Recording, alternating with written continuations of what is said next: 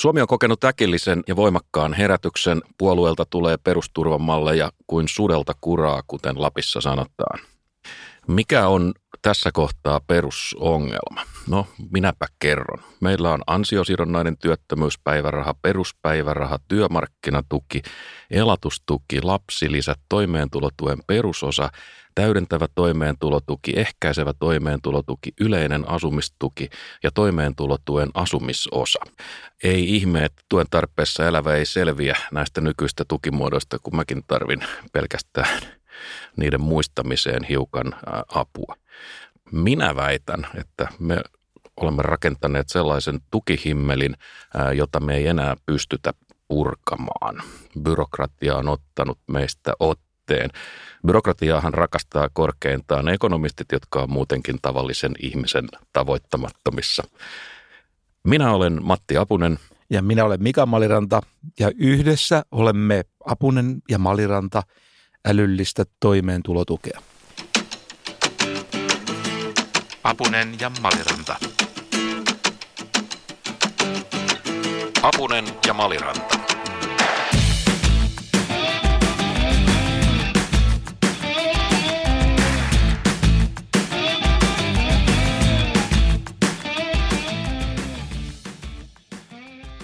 Mika, tunnetko olosi perusturvalliseksi? Kyllä mä kuulun siihen enemmistöön suomalaisista, jolla on syytä tuntea ikään kuin perusturvat turvatuksi. Mutta se on tietysti sillä tavalla tämä meidän järjestelmä, vaikka se on aika, aika niin kuin moninainen, niin siellä on vielä semmoisia koloja, että kelle tahansa saattaa käydä niin, että putoaa jostain reiästä ja tilanne on tosi vaikea silloin, jos ajaudutaan tämmöiseen notkelmaan sanoisin, että yleisesti ottaen on aika turvatuksi tunnen olosi, mutta Matti, tunnet sä niin olosi perusturvalliseksi, vaikka sä oot tuossa käsivarren etäisyydessä tässä studiossa? Sun kanssa ei koskaan voi tietää, mutta perusturvan uudistusvaatimuksia on nyt paljon ilmassa, niin kuin sanottu. Kristillisdemokraattien puoluesihteeri Asmo Maanselkä, mainio fiksu nuori mies, hän esitteli juuri oman mallinsa pamfletissa, jonka nimi on Kannustava perusturva. Se perustuu tähän brittiläiseen Universal Credit-malliin, joka, joka on nyt noussut esille. Sitten asiasta kuuluvat siniset ministerit, jotka värkkäsivät oman sinisen perusturvamallinsa ja, ja siinä peruspäiväraha, työmarkkinatuki ja osittain toimeentulotuki yhdistyisi niin sanotuksi siniseksi perusturvaksi. SDP on jo aikaisemmin ilmoittanut, että remonttia tarvitaan ja, ja lopulta kokoomuskin liittyy reformistien joukkoon ja Puheenjohtaja Petteri Orpo täräytti, että perusturva vaatii uudistusta. Hän viittasi tähän kristillisten malliin ja vaati siitä kokeilua. Orpo sanoi, että sosiaaliturvan uudistaminen on seuraavan hallituksen suurin hanke. Uudistus on välttämätön, jotta kannustinloukut selätetään ja ihmiset pääsee kiinni työelämään. Hyvä. Mitä tapahtuu perustulolle? Siis meillä on kokeilua vielä käynnissä ja nyt täällä puolueet rientää jo täyttä häkkää seuraavan. Tosin mehän ollaan täällä Antero spam, Vartijan kanssa, eli Anderssonin kanssa. Spämmissä me olemme Spämmin perusturvaraation jo antanut tästä aiheesta. Kaksi tuomi, kertaa. Jo. Kaksi kertaa tuomionsa ja se tuomio kuuluu, että perustuloa me ei uskota. Joo, ei. Siitä on tosiaan käytetty paljon sen asian vääntämiseen aikaa. No, sano, nyt vielä, to... sano nyt vielä kerran, miksei se, äh, miksei se toimi.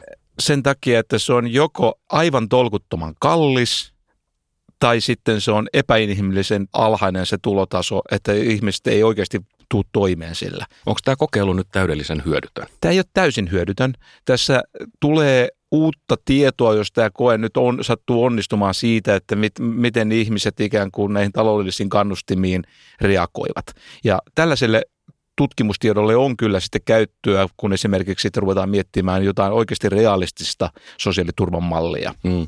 Mutta eikö tällaiselle kokeilulle nyt vähän nolojuttu, että siis siellä, siellä ihmiset istuu perustulolla ja tutkijat tutkii ja sitten samaan aikaan me ilmoitetaan, että pitäisi mennä jo seuraavaan, niin ei siitä oikein synny sellaista No, no se poliittisesti nolo, mutta taloustieteilijät mun mielestä useampi on niin kuin huomauttanut sen, että tämä, tämä malli, jota nyt kokeillaan, ei ole niin kuin taloudellisesti mahdollinen. Että tämä ei pitäisi olla kenellekään uutinen. Mutta kun mä äsken luettelin, niin tämä tukirakennelma on tällä hetkellä aika monimutkainen. Mä luettelin näitä perusturvan osia. Kuinka monia sä muistat niistä nyt niin kuin tältä, kyllä tältä sanomalta? Mä pitäisi googlata kyllä.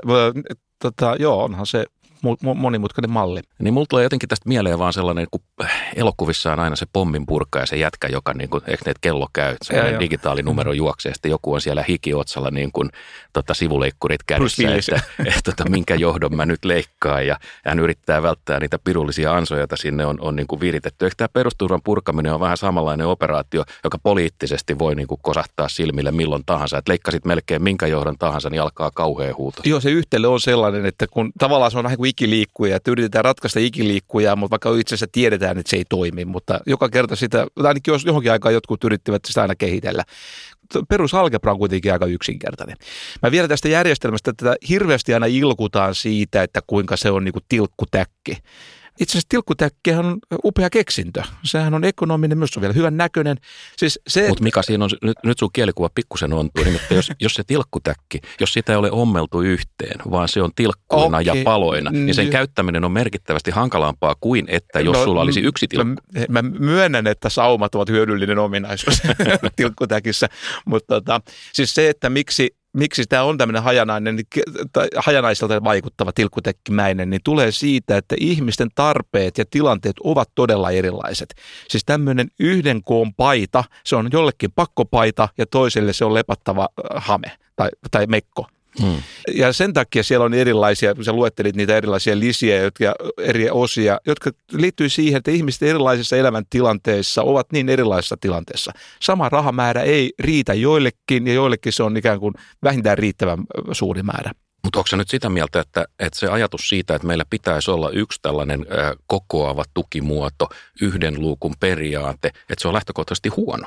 Ei se lähtökohtaisesti ole huono. Ja jos katsotaan näitä malleja, tässä on niin kuin esikuvia Yhdysvalloista ja Englannista, niin kyllähän ne niin kuin ekonomistit mun ymmärtääkseni aika isolta osin suhtautuu hyvinkin myönteisesti siihen, että kyse on taas semmoista asiasta, jota, jota me ollaan aikaisemmin käsitelty, että pitää aina löytää se tasapaino. Mutta kyllä tämmöiset ominaisuudet kuin tarveharkintaisuus, syyperusteisuus, vastikkeellisuus, kaikki on sellaisia asioita, tota, jotka realistisessa sosiaaliturvan mallissa täytyy olla, ja jos noita on, niin silloin siihen tarvitaan kaikenlaista byrokratialta kuulostavia asioita. Mutta kun tämä järjestelmä, jos se on monimutkainen, jos ja kun se on monimutkainen, niin eikö siinä lopulta käy niin, että tämä järjestelmän monimutkaisuus ää, tekee tuen tarvitsijasta, siis tavallisesta kansalaisesta, päätoimisen hakijan, koska hänen on pakko, se on niin monimutkainen se järjestelmä, että sen on, sen on pakko niin kuin, hänestä tulee ikään kuin sen byrokratian asiantuntija. ja, hän, niin. ja, ja hänen hänen kaikki aikansa menee mm. sen, sen himmelin hallinnointiin. Ja sitten jos yksikin osa siitä himmelistä pettää tai häntä kohdellaan huonosti tai hän saa niin kuin mielestään epäoikeudenmukaisen päätöksen, niin koko tämä järjestelmä on hänen mielestään huono. Mm. Politiikan legitimiteetti kärsii. Tota, se on juuri näin, että byrokratialla on tämmöinen ominaisuus, että se estää tai vähentää ihmisten siirtymistä tästä muodista ikään kuin työmarkkinoille. Mutta täytyy aina muistaa, että se toimii myöskin toisinpäin. Että on, meillä on iso määrä ihmisiä, jotka tekevät täysipäiväistä työpäivää hyvin pienillä tuloilla.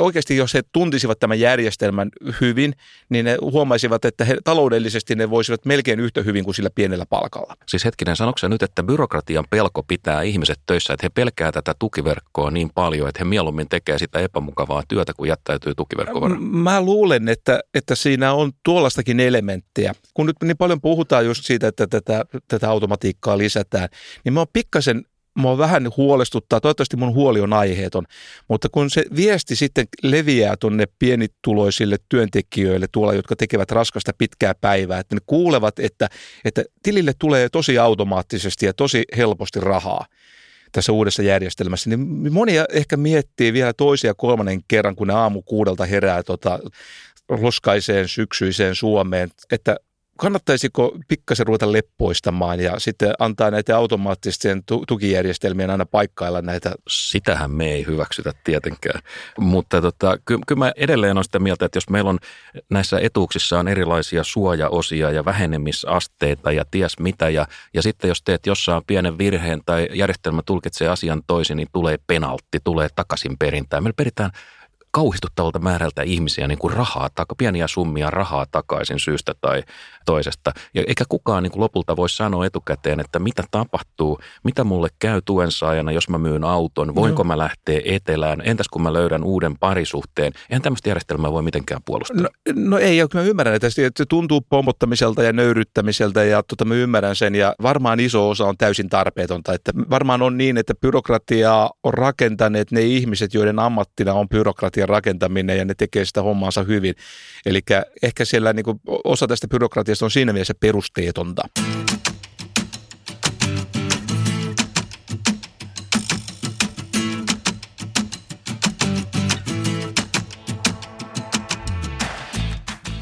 Palataan vielä tähän Asmo Maanselän mainioon pamflettiin, joka on nyt eduskunnassa herättänyt paljon kiinnostusta yli puolueen rajojen, että jopa niin kuin opposition puolelta on tultu sanomaan, että tämä on tosi kiinnostavaa materiaalia. Tunnetko lainkaan tätä brittiläistä Universal Credit-mallia? Tiedätkö siitä mitä? Mä tunnen perus asiat siitä. Eli sen, esimerkiksi sen, että se ei ole perustulojärjestelmä. Mm. Ja just se, että siinä on juuri näitä elementtejä, mitkä mun mielestä realistisen sosiaaliturvajärjestelmään kuuluu, eli syyperusteisuus ja tarveharkinnaisuus ja tämän tyyppisiä elementtejä. Sitten siinä on niitä velvoitteita. Jotta kuulijoillekin käy selväksi, että mitä tällä tarkoitetaan. Tässä Brit- äh, Britannian mallissa, Universal Credit-mallissa, niin eri tukimuodot on yhdistetty yhdeksi yleistueksi, joka vähenee 63 senttiä punnalta sitten, kun rupeaa tulemaan esimerkiksi palkkatuloja. Tuet ei vaikuta toisiinsa, ne tuet lasketaan automaattisesti. Ja niin kuin sanoin, niin tähän sisältyy aika voimakkaita velvoitteita. Et Universal Creditin saaminen edellyttää todella aktiivisuutta työnhaussa ja sitten vastineeksi tuen saaja saa työvoimatoimistossa henkilökohtaista ohjausta. Tuo on tärkeä piirre siinä. Ja tämä on erittäin tärkeä piirre joko tämän ansiosta tai muista syistä, niin, niin Britanniassa työttömyys on, on merkittävästi alemmalla tasolla kuin Suomessa, että siellä työttömyysaste on todella alhaalla, 4,3 muistaakseni. Tai, tai sitä Nyt alhainen prosentti todistaa tavallaan sen, että tuo järjestelmä on niin kuin taloudellisesti mahdollinen tai kestävä. Hmm. No sitten näistä velvoitteista vielä, että siis jos me verrataan nyt meidän suomalaista perusturvaa, kun otetaan huomioon asumiskustannusten tuet, niin sehän on kai suurin piirtein eurooppalaista keskitasoa, suunnilleen samaa tasoa kuin Ruotsissa ja, ja Saksassa noin karkeasti ottaen. Ei, ei mennä yksityiskohtiin joitain loputtomasti. Mutta olennaista on se, että näissä muissa maissa niin ihmisiltä vaaditaan paljon enemmän kuin meillä. Ja, ja, ja mitä meidän on tästä ajateltu? Nythän me yritettiin pikkusen tämän aktiivimallin kautta vaatia ihmisiltä, asettaa heille velvoitteita ja sanoa, että teillä on vähän omaakin roolia tässä. Ja nyt huudetaan, että tämä on ihmisen nöyryyttämistä, tämä on törkeää, tämä, tämä ihmisiltä viedään heidän ihmisarvonsa. Ruotsi, hyvin mm. ihmisarvoinen yhteiskunta. Mm, yleensä pidetään aika... aika niin siellä velvoitteet on paljon voimakkaampia. Mm, mm. No, mutta se on realistisen sosiaaliturvajärjestelmän yksi piirre, että siinä on oikeuksien ja velvollisuuksien välillä on tasapaino. Aina niin kuin lähtökohta on, että siinä käytetään yhteisiä varoja. Ja se, ne, jotka niitä yhteisiä varoja hyödyntää, niin niillä on oikeuksia niihin, mutta siinä mukana on aina sitten velvollisuuksia. Ja sitten niitä velvollisuuksia rakennetaan eri tavalla. Ja monet näistä velvoitteista tai velvollisuuksista mahdollisuuksista on varmaan niin kuin monissa tapauksissa jopa hyödyllisiä tälle henkilölle, koska tämä on niin kuin osa myöskin tämmöistä niin kuin sosiaalipolitiikkaa, että ihmisillä sattuu elämässä vaikeita kohtia ja tilanteita ja silloin on ikään kuin ehkä jopa heille itselleenkin hyvä, että ne ovat tämmöisen erilaisen niin kuin velvoit, ikään kuin sosiaalipolitiikan mukana ja sieltä syntyy myöskin velvoitteita.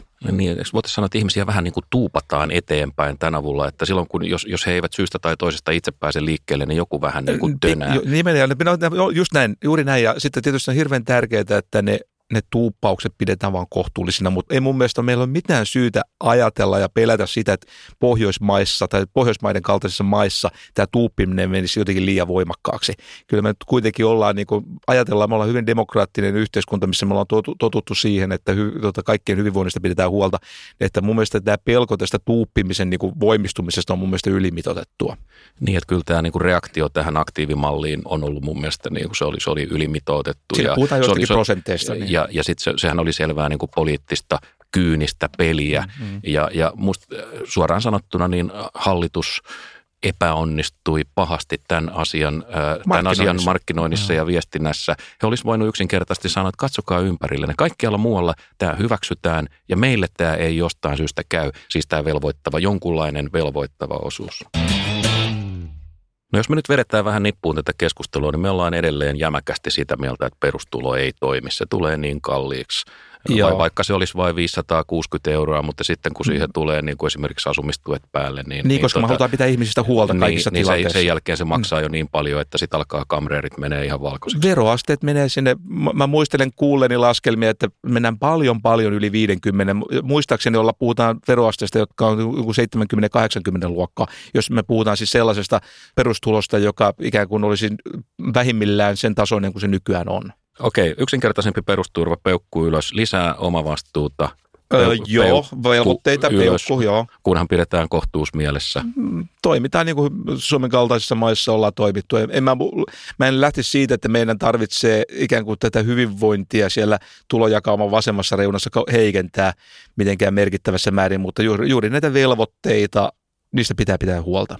Entäs uusi kokeilu, tällainen perustuisi se sitten Universal Credittiin tai siniseen tai punaiseen perusturvaan, niin, niin tota, mitäs mieltä olet? Kokeiluja siis? kannattaa tehdä. Siis mä, mun mielestä tämä on rohkaisevaa, että nythän on tullut tässä sosiaaliturvan kehittämisessä nyt ikään kuin pikkasen tämmöistä realismia usean puolueen suunnalta. Ja, ja mä näen, että meidän sosiaaliturvajärjestelmää lähdetään kyllä ilmeisesti tuohon suuntaan kehittämään. Ja si, siinäkin mä taas nyt ehdotan, että edetään niin kuin aina ollaan edetty reformistisesti kokeillen asteittain. Otetaan mallia, opiskellaan koke, minkälaisia kokemuksia muualta saatu ja tehdään uusia kokeiluja. Se olisi ehkä järkevä tapa edetä. Näin teemme. Se tuli selväksi. Asia on poikkeuksellisen selvä. Tämä on siis ratkaistu asia. Tämä on ratkaistu. Sana Finlandia. Sana Finlandia. Sana Finlandia. On Sana Finlandian vuoro ja meidän tämänkertainen sanamme on aktivismi. Mika, oletko aktivisti? Tota, mulle on sanottu, tai se on, mä lukenut lehdestä, että mä olen aktiivinen somessa ja sitten mä harrastan hiihtoa ja pyöräilyä, että tota, ainakin tässä mielessä mä olen aktiivinen henkilö ja ehkä niin kuin, kai voisi sanoa, että mä olen myöskin sitten aktivisti. Yksi aktivisti on filosofiatutkija Tuumas Valgren, joka täytti hiljattain 60 vuotta paljon onnea Tuumakselle ja hän sai Helsingin Sanomista koko sivun verran huomiota. Ja tässä haastattelussa Valgren sanoi, että filosofia ja maailman parantaminen ovat yhtä. Hän on siis toimelias, ahkera, aktivisti.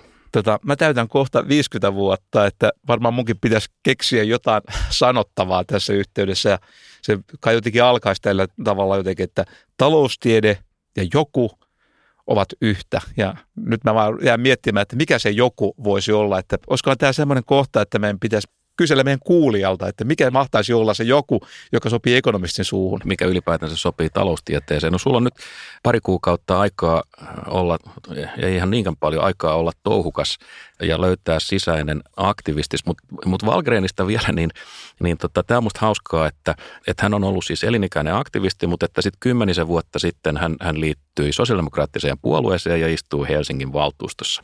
Ja hän sanoi tässä haastattelussa, että hänestä tuli demari, koska vaihtoehtoliikkeet on hänestä lainaus vähän omahyväisiä ja että hän halusi ulos siitä kuplasta. Ok. Kaikki hyvin tähän asti, mutta sitten sit, sit häneltä tulee taas se pulautus, joka tulee aina, aina näiltä meidän punavihreiltä ystäviltä. Tämä perusvastakkainasettelu, joka on niin, niin totaalisen jotenkin pielessä, kun hän kysyy, haluammeko talouden kasvua vai ihmisen kasvua? Uskommeko tekniikkaan ja markkinavoimiin vai ihmiseen ja voi. demokratiaan ja voi hyvä Hei, sylvi. Tämä on pakko tähän välissä, että mä, esimerkiksi mä uskon kaikkiin noihin neljään. No, no niinpä. Että itse asiassa jos jotain mä niin kuin taloustiede on opettanut on se, että taloustiede lisää onnellisuutta. Se lisää itse asiassa onnellisuuden lisäksi suvaitsevaisuutta ja se itse asiassa lisää demokraattisuutta yhteiskunnassa. Ja, ja sitten vielä kaiken päälle on niin, että nuo kaikki hyvät asiat lisää talouskasvua. Että tässä on tämmöinen niin kuin positiivisen kierteen mahdollisuus, jota jotkut aina sitten yrittävät katkoa esittämällä tuollaisia niin kuin vastakkainasetteluja. Valgren on filosofi ja hän on paljon kouluja käynyt ihminen. Hän on ollut 60 vuotta aikaa funtsata tätä asiaa. Ja nyt hän on sitä mieltä, että talouden... No ehkä 55 ja, vuotta. No okei. Okay. Talouden ja ihmisen kasvu ei ole yhtä aikaa mahdollista.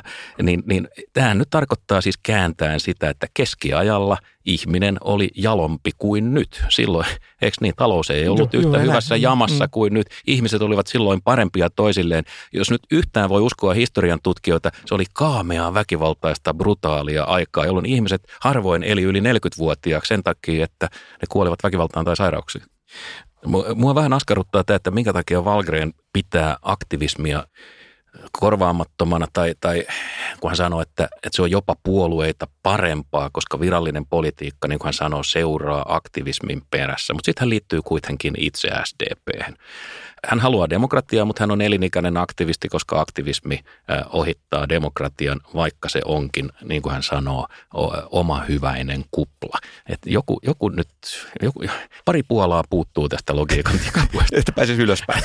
mutta mikä mä olen filosofia oikomaan. niin, sä oot kulttuuritoimittaja. Mä, mä, mä olen vain asenteellinen äh, porvari. Okei, lisää löylyä, kun, kun vauhtiin päästiin. Yleisradio julkaisi muutama viikko sitten laajan jutun, jonka kohteena oli tutkija Maarit Laihonen. Hän on saanut apurahan Harvardiin, onnea siitä. Maarit Laihonen tutkii aktivismia, mikä onkin tietysti kiinnostava aihe. Ja tätä tutkimusta varten niin Maarit Laihonen on asunut käsittääkseni parisen kuukautta Pyhäjoen ydinvoimalan protestileirissä aktivistien kanssa ja hän on ö, omien sanoinsa mukaan kahliutunut kuorma-auton lavalle, mutta ei kuitenkaan osallistunut kivien heittelyyn. Hänet on pidätetty ja häntä on retuutettu ja, ja niin, niin, niin edelleen. Tutkijan minusta tämä on kiinnostava kysymys, että mä ymmärrän sen, että ihmisillä voi olla hyvinkin voimakkaita tunteita joitakin asioita kohtaan, esimerkiksi ydinvoimaan.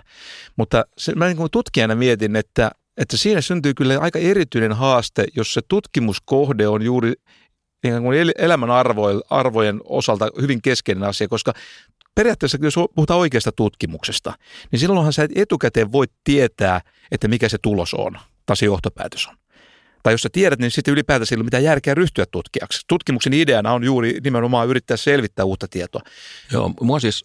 Ja ajattelen nyt sellainen tilanne, ihmisen, ihminen löytää tutkimustuloksen, joka on todella vastakkainen hänen niin kuin syvien arvojen kanssa, niin sehän, sen täytyy olla tosi kova tilanne tutkijalle. Se on kriisin paikka. No nimenomaan. Joo, siis mua, mua vaivasi tässä Maarit Laihosjutussa se, että paitsi että hänestä tehtiin hyveellinen ihminen ja jotenkin hän, hän näkee niin kuin kirkkaammin asiat, niin, niin samaan aikaan kun hän on tutkija, niin hän on pyrkinyt Suomen Kuvalehdessä muistaakseni yleisön osasta kirjoituksessa oikaisemaan sitä kuvaa, joka on annettu aktivisteista ja anarkisteista, sitä virheellistä kuvaa, joka on annettu aktivisteista. Ja tietysti sitten anarkistit tästä ilahtuivat niin, että julkaisivat tämän omilla sivustoillaan. Onko tämä tutkijan tehtävä ruveta oikomaan siis äh, jonkun ryhmän julkisuuskuvaa? Eihän, se, sehän on demagogia, eihän tämä ole tutkimusta enää. No to, toi on hankala kysymys. Noin kun sä kerrot, niin tota, tuntuu hankalalta asialta oikeastaan sanoin näin, että kyllä tutkijallakin täytyy olla oikeus ja mä välillä sanoisin, että sillä tutkijalla on edes jopa jonkinmoinen velvollisuuskin osallistua yhteiskunnalliseen keskusteluun. Ja silloin on vaan tärkeää pitää nämä roolit erillään, että milloin puhuu tutkimuksen jos hän puhuu tutkimuskohteesta, no se, se, tekee pulmallis- se tekee sen pulmallisuudeksi just se, että kun se on juuri se kohde, jota kommentoidaan, niin sen mä näen niin kuin äärimmäisen haasteelliseksi. Tämä on taloustieteilijällä vähän erilainen asia kuin meillä, niin tutkimuskohteet eivät ole sellaisia, kun on vähän, vähän abstraktimpia asioita. Tietysti voidaan sanoa, että tämähän on se asia, jonka hän tuntee, miksi hän ei saisi sanoa, jos hän on, hän on sitä mieltä. Mutta että miten lukija, kuulija, katsoja voi koskaan tietää, että, että puurot ja velit sekaisin. Se on, se on, se on vähän, se on vähän niin vaikeaa. Mä, mä ainakin niin kuin, mulle tulee sellainen olo, että mikähän tässä nyt on, äh, on mitäkin.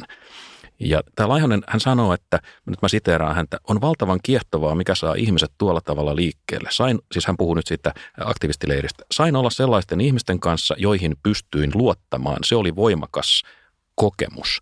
Ja nyt kuulostaa siltä, että, että hän on ostanut, päättänyt ostaa aktivistien käsitykset täydestä arvostaan koska hän, hän pystyy näihin, näihin luottamaan. Se on, se on aika paljon mm-hmm. sanottu.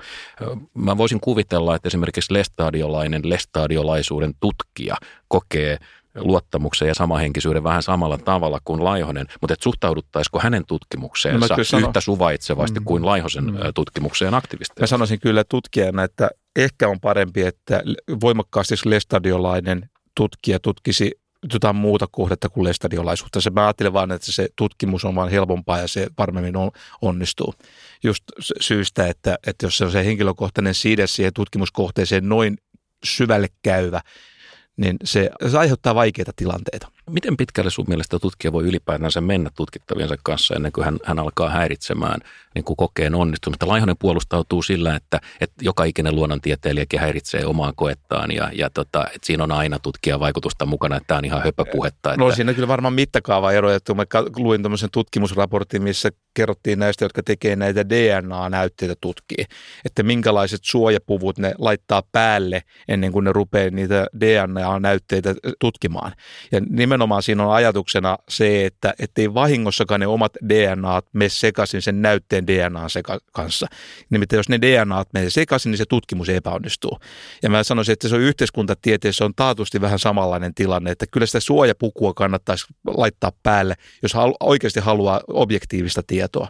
Laihden sanoo, että, että, että matematiikassakaan ei ole absoluuttista totuutta. Tärkeintä tieteessä on pyrkimys objektiivisuuteen. Nyt mun täytyy sanoa, että nyt, nyt mulla lyö tyhjää, että, että tota, se, kun sä oot meistä se, joka osaa numerot, niin kerro nyt mulle, että kuinka subjektiivinen tiede on matematiikka. No tota, varmaan jossain filosofisessa mielessä kaikki on suhteellista, mutta kyllä minusta tähän relativismiin täytyisi suhtautua sillä tavalla pikkasen niin kuin tota, suhteellisesti myöskin.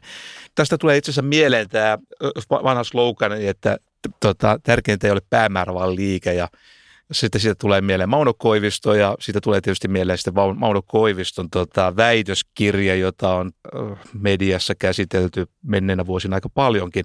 Mauno Koivisto teki sosiologian alaan kuuluvan tutkimuksen, jonka otsikko oli Sosiaaliset suhteet Turun satamassa, joka hyväksyttiin Turun yliopiston humanistisessa tiedekunnassa vuonna 1956, eli aika kauan aikaa sitten. Ja mun mielestä tässä oli viehättävää se, mitä Mauno Koivisto kertoo tästä tutkimusmenetelmästään.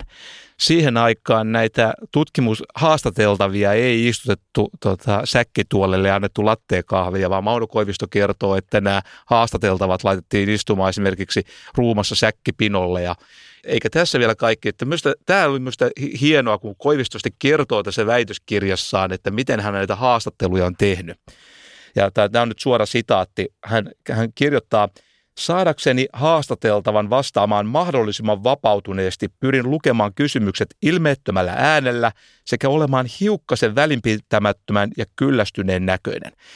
Minusta tämä kuulostaa siltä, että Mauno Koivisto on laittanut suojapukunsa päälle, kun hän on ruvennut tutkimaan tutkimuskohteita. Ikään kuin hän jäljittelee vähän näitä DNA-tutkijoita tässä suhteessa. Siis tarkoittaako tämä nyt sitä, että hän on antanut mahdollisimman vähän vihjeitä sille haastateltavalle, että mihin suuntaan haastateltavan tulisi mennä? Että hänen silmiinsä ei syttynyt äkillinen palo sille, että nyt kuulostaa jännittävältä. Että anna, DNA anna lisää. Tätä. Lainausmerkiksi DNA ei mene sekaisin, eli mielipiteet ja to- toiveet eivät mene sekaisin. Joo. Nyt jos näette joskus Mika Maliranna, joka näyttää välinpitämään tyytymättömältä ja kyllästyneeltä ja tympeältä. Se johtuu mahdollisesti siitä, että hän on parhaillaan tekemässä tutkimusta, jonka kohteena olet.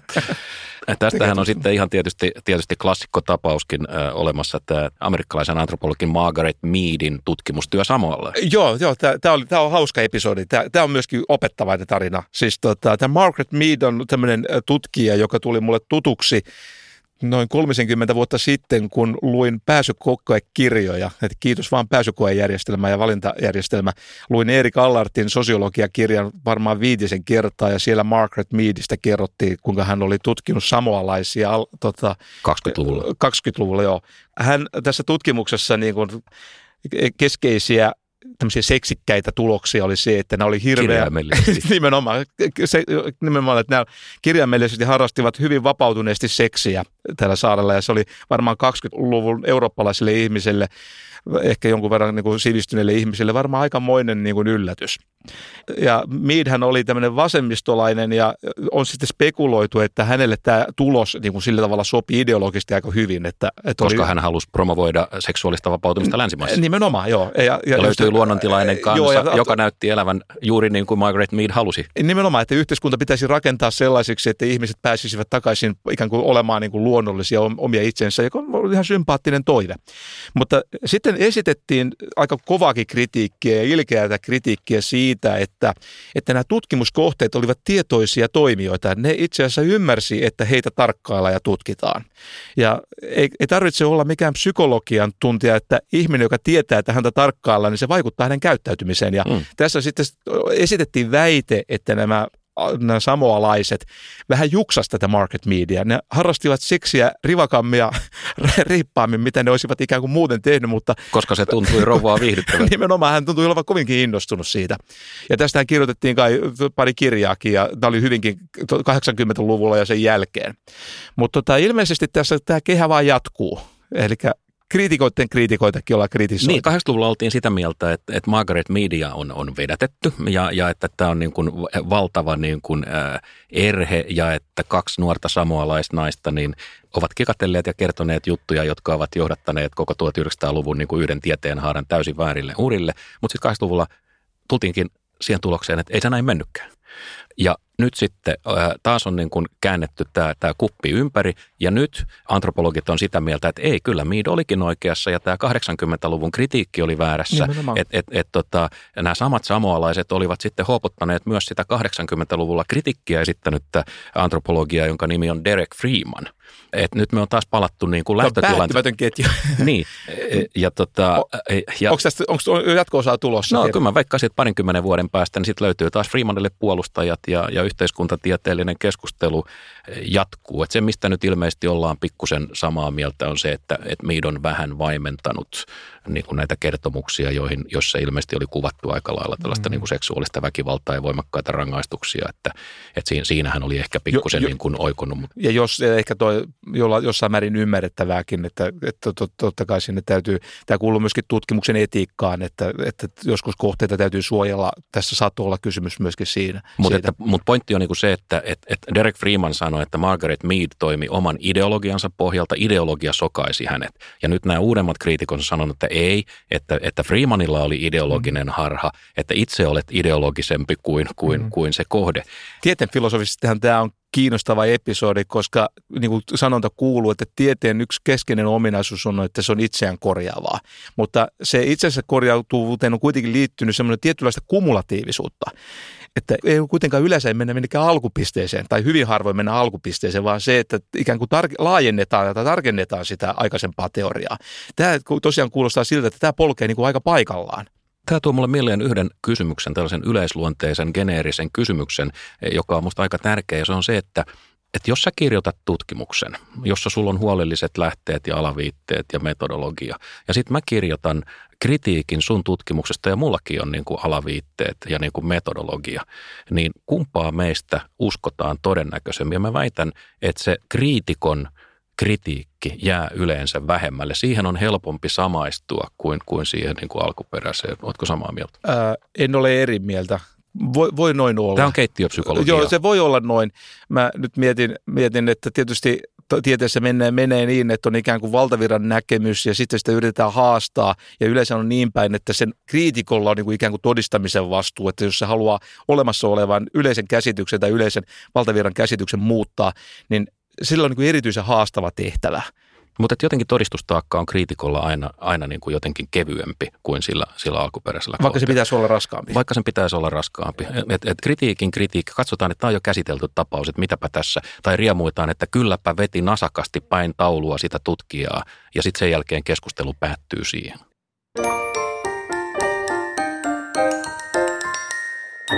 Matin ja Mikan taiden nurkka. Elokuva-ala ja televisioala ovat jakaneet omat palkintonsa. Me on nähty Jussien jako ja Venlojen jako, mutta että kun nyt esimerkiksi televisio-ohjelmille jaettiin Venloja, niin, niin en mä ymmärrä, miten on mahdollista, että ekonomisteilta ei tästä asiasta kysytty mieli, yhtään mitään. Mun mieli on miten, apea. Miten, miten, miten kansa voi kuvitella tietävänsä ilman teidän mielipidettä? Mika, meidän täytyy korjata tämä asia nyt nopeasti ja, ja päättäväisesti.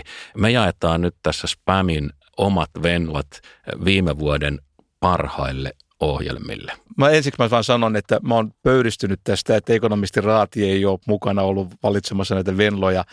Tämä mun mielestä kertoo suomalaisen tota, yhteiskunnallisen keskustelun kapea-alaisuudesta, että ekonomisti ei ole tässä valintaraadissa ollut ollenkaan mukana ja juuri syy on peruskoulussa ja lukiossa, jossa ei ole opetettu sellaisia asioita kuin, että mikä on Eulerin yhtälö tai Aron paradoksi.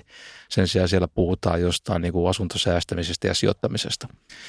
Ja tota, ekonomisti haluaisi kyllä niin kuin osallistua näiden Venla-palkintojen No jakamiseen. nyt sulla on tilaisuus. Nyt, nyt korjataan tämä vääryys laakista. Viime vuoden paras televisio-ohjelma, Mika.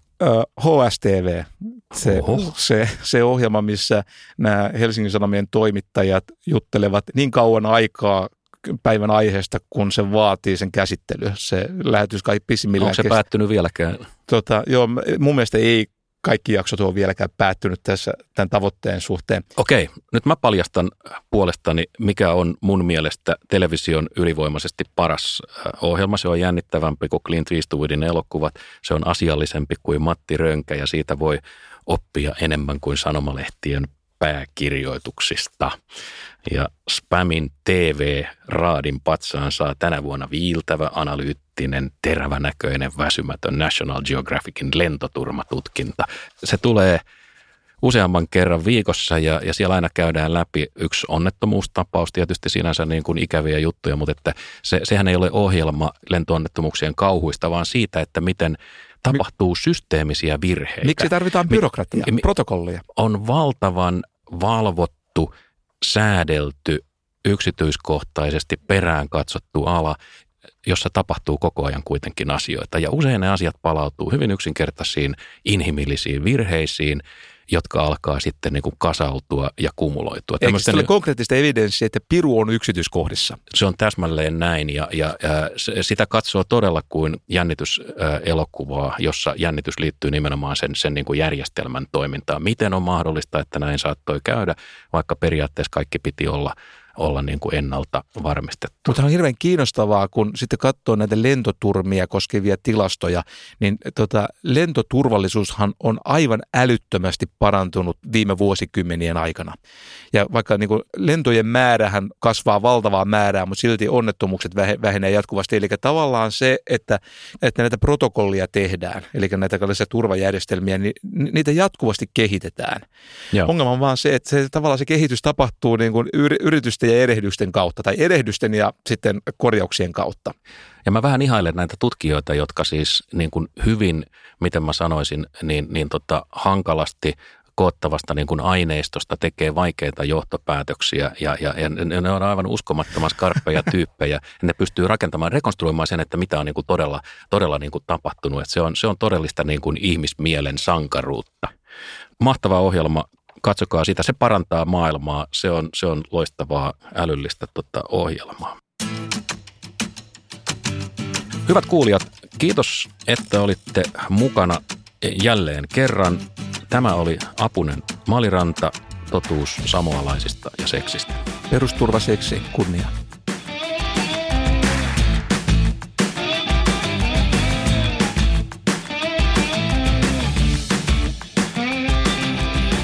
Käykää arvioimassa ja kommentoimassa tätä podcastia. Se onnistuu Applen podcasteissa ja Evan sivuilla www.eva.fi.